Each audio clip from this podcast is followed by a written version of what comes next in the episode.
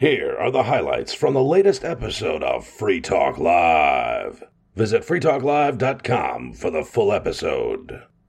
Yeah, I just saw one of your other co-hosts bring in a topic recently about how they're using like pee to make fertilizer, and I thought it was interesting to see that the media is actually finally acknowledging that food price inflation is a thing.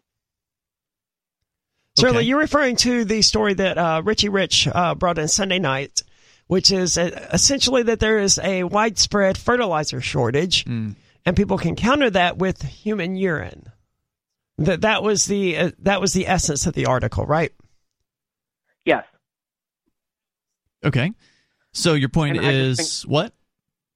that they're mm, that whatever media source that was, I don't remember where he got it from.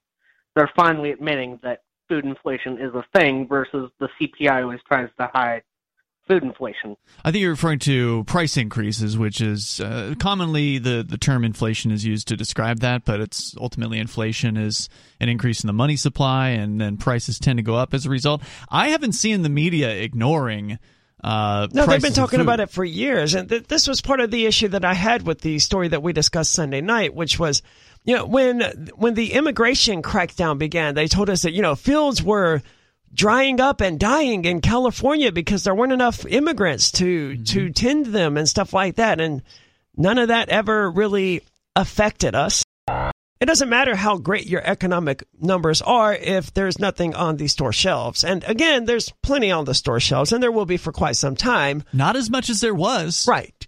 But there's still plenty. I, Yeah. I did note that there was more milk in the milk section of uh, Market Basket this week than previous weeks, but in previous weeks there have been it's been slim pickings. So it kind of comes and goes in in waves. At least I'm not saying here. it won't suck for people who like really enjoy milk or whatever, Yeah. and you know, there's no milk on the shelves. I'm not saying that's not going to be unpleasant, Yep. but you know, they. I don't want to say they can get powdered milk because I know that's you know no real substitute, but they they can get powdered milk.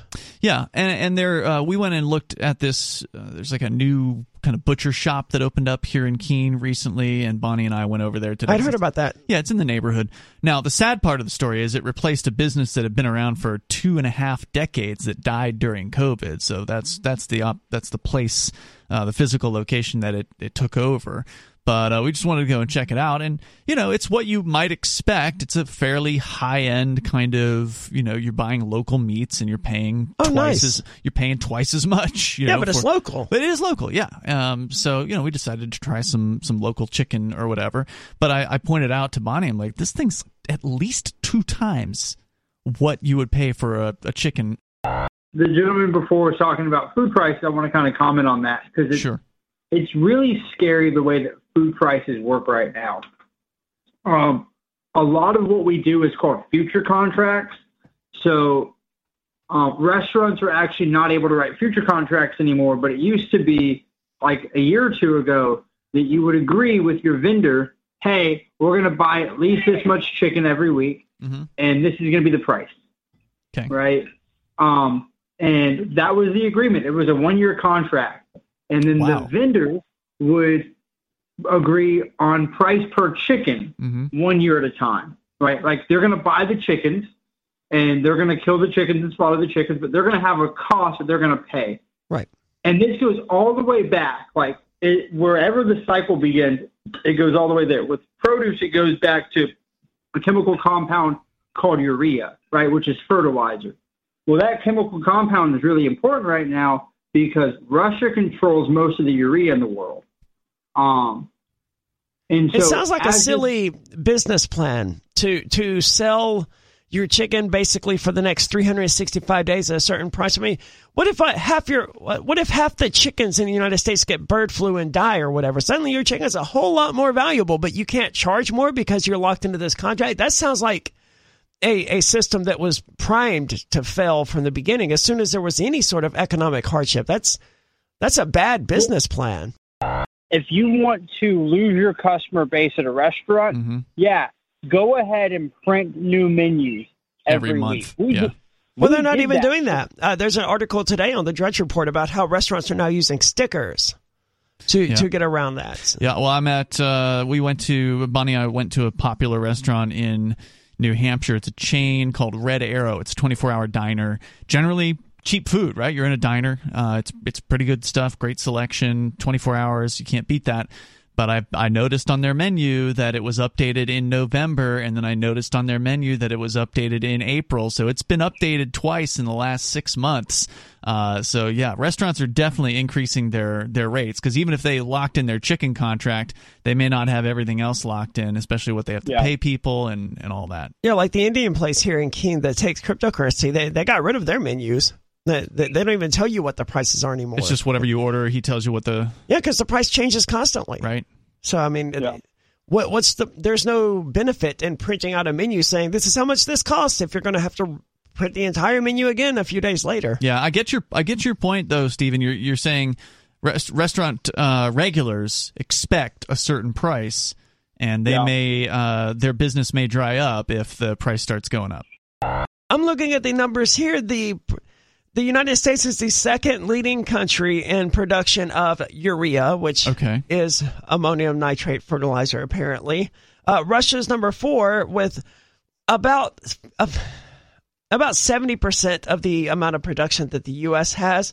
However, the U.S. is so. I was like, how much does the U.S. actually import from Russia? And Russia isn't even in the top fifteen. Okay. However, so okay, so what is the United? Maybe it's other countries that are using Russian uh, fertilizer, and we're importing food from them. So where does the U.S. get its food?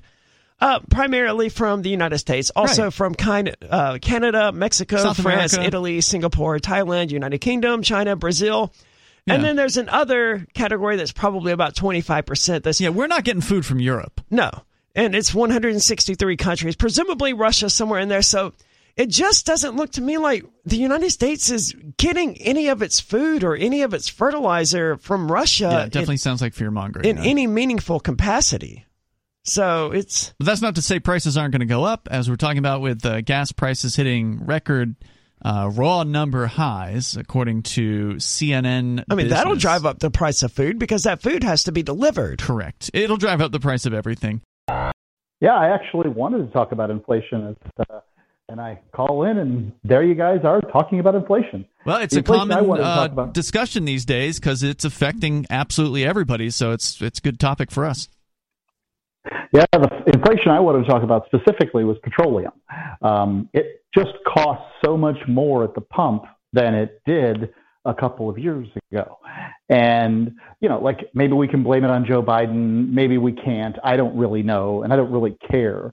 Um, I do know that I've got to pay for it, Mhm. and it's pretty bad. And I can control the amount of time that I'm getting in a car, but, um, you know, one thing I was thinking of was those heating prices up in New Hampshire. Now, Ha- New Hampshire doesn't have, for those who live up north, New Hampshire doesn't have much many gas lines, or at least not where uh, the Free Talk Live studios are.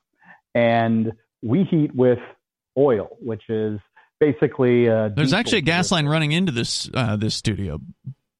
Is there? Is there? When did Yeah. that happen? Uh, it's been here forever. There's uh, natural gas lines all throughout Keene. There's a company called NH Gas. Uh, I think they changed their name to Liberty Utilities a few years ago. That's how the water gets heated here at the house. I bet. I bet you're wishing your furnace was running on that stuff these days. Uh, No, that's gone up.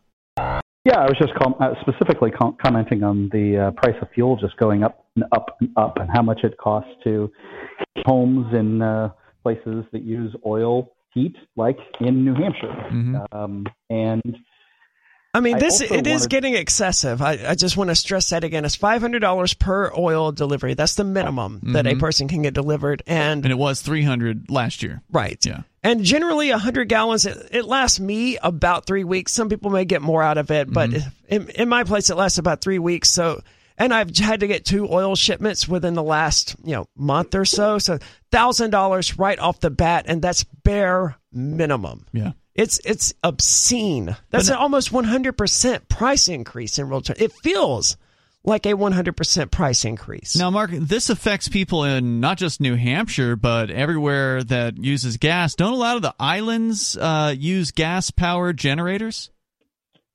And that's one of the things that I was going to go to is is that they're using diesel generators on a lot of islands, but the electric company is regulated in most places. So Um, in fact, what's happening in a lot of places is instead of the prices going up, because they can't, um, the government has come in to save us, um, they're just having outages. they're like, oh, well, you know, power's not working. Sorry. At this point, I laughed at the people who said that they were going to roll tanks into New Hampshire to stop us, free staters, when in fact they did roll a tank into my studio.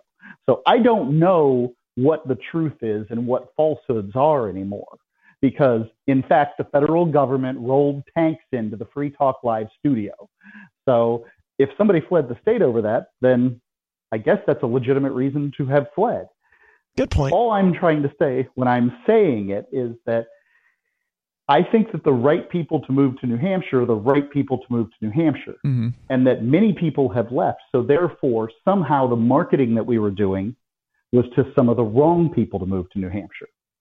And all I want to do is help the right people move to New Hampshire and help the wrong people not to move to New Hampshire. Because I imagine it is a very demoralizing and expensive mistake to pick up and move your life for whatever reason one might go to New Hampshire for more liberty and then have it not work out the way you want. Now, there are people that moved and then uh, that moved and then moved away that probably say this is the greatest thing that ever happened to me. I'm glad I did it. But there are probably other people that don't feel that way. Hey, Daily Digest listeners, this is Riley Blake. I enjoy Free Talk Live, and I know you do too, but finding time to listen to an entire episode isn't always easy. So I produce the Daily Digest. I appreciate those of you who have supported me on Patreon and sent Bitcoin to me to thank me for producing these digests. For those who wish to support me on Patreon, visit patreon.com slash crblake86. If you wish to send Bitcoin, visit patreon.com slash crblake86 for those details. That's patreon.com slash crblake86. Thank you. If you just look at political successes, no other libertarian movement anywhere has come close. The Libertarian Party in 50 years has not even done a fraction of what the libertarians here in New Hampshire have accomplished.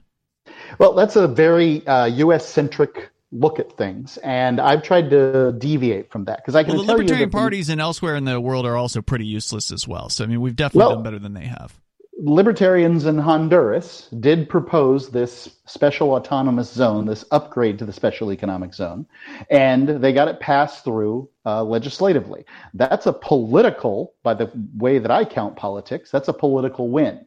And that zone is more, I mean, it has its own civil law, its own police. It's able to exclude um, the, the, the local police from their zone and they can have their own arbitration. They can basically run their own town. They're sovereign. But yet like you chose, but yet you chose not to join it.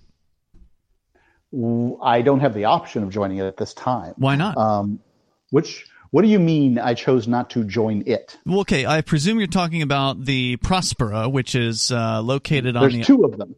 Okay. There's two of them. One is Prospera.hn. The other one is Morazan.city. Right. And um, you know, they're they're at this point we don't know what's going to happen in Honduras. There's different farming practices on different farms. I hope the farming practices on Prospera work. But you're saying you can't even move there if you wanted to. There's not any actual places for sale, no places to. Oh, there's build. places for sale, but you there aren't currently places. Well, I, I'm not allowed to announce anything that is beyond that, but they, there are no places to live at this time, I as I understand it, according to um, what I've seen from Prospera. So this is a pretty speculative thing, right? Like whoever gets into this but, special economic zone is getting in on the ground floor. They're going to have to build a house. They're going to have to build a, a business, a, you know, a warehouse well, or whatever it is. No, um, at Morazan.city, you can go to Morazan.city right now, and we're renting out units at Morazan. I'm involved in that too, because um, I think that these are the, just the best idea. I want to be involved in each one of these projects. And now, this is the one that's on the mainland of Honduras. Yeah, this right. is where you're not going to be living with other libertarians. You're going to be living with a bunch of Honduran textile workers, right? Well, I don't know whether that's true or not. At this point, the Honduran textile workers really haven't moved in, and nobody feels uh, real solid because of the Honduran government uh, voting to get rid of ZEDEs. So, what I'm doing is I've managed to get five units rented to libertarians. Really? People that care about this stuff. Do these So units I'm exist? people in. Yeah, Come they've got- I they've actually told got you over and over again. Yes, this isn't for rich people. These aren't palatial things skyscraping above the uh, the slums of Choloma. there's a certain segment of people that living abroad and being wealthy enough to do that is they're out there, Sure. you know. And uh, there's And I mean, if you can pay two hundred bucks a month in rent for you know a, a two bedroom apartment, Yeah. that's you don't need to be wealthy yeah. in that case. and you can make two hundred dollars a month plus online, and you got to figure groceries are probably significantly cheaper there in the Honduras or whatever. Possibly, yeah. You, you can probably live comfortably, reasonably comfortably for a there. thousand bucks a month, easy. Yeah, no, Oh, yeah. no doubt. Uh, and so that's one side of it, right? Living in the Morazan city, you can live relatively cheaply. Living over on Mark's Resort Island, probably not so cheap uh, in that particular case. But the world now has more people working from home than ever before, right? So during the, the whole COVID situation, that was one of the positives that, that came out of it was that a lot of people who had never worked from home were able to work from home and turned out they liked it. And it turned out some businesses thought it was a, a productive thing, so they kept it. So there's definitely more people that can do this sort of digital nomad lifestyle than ever before. So maybe it is time for these things to to these special economic zone projects to rise to some prominence and have some success. And I hope it does. I, I Yeah. don't wish it anything bad. I I think it's great. Mark believes that this is his calling. Uh, from God to you know move forward with the, with this project and and make one the, a success and and I hope it does work out. So New Hampshire does have a problem with government. I mean, it does exist. The idea of the state is still alive and, and well here, as the Croydon vote that he mentioned uh, pointed out. Oh, I guess I didn't get to tell the rest of the story with Croydon. So I said I was going to and then completely forgot about it.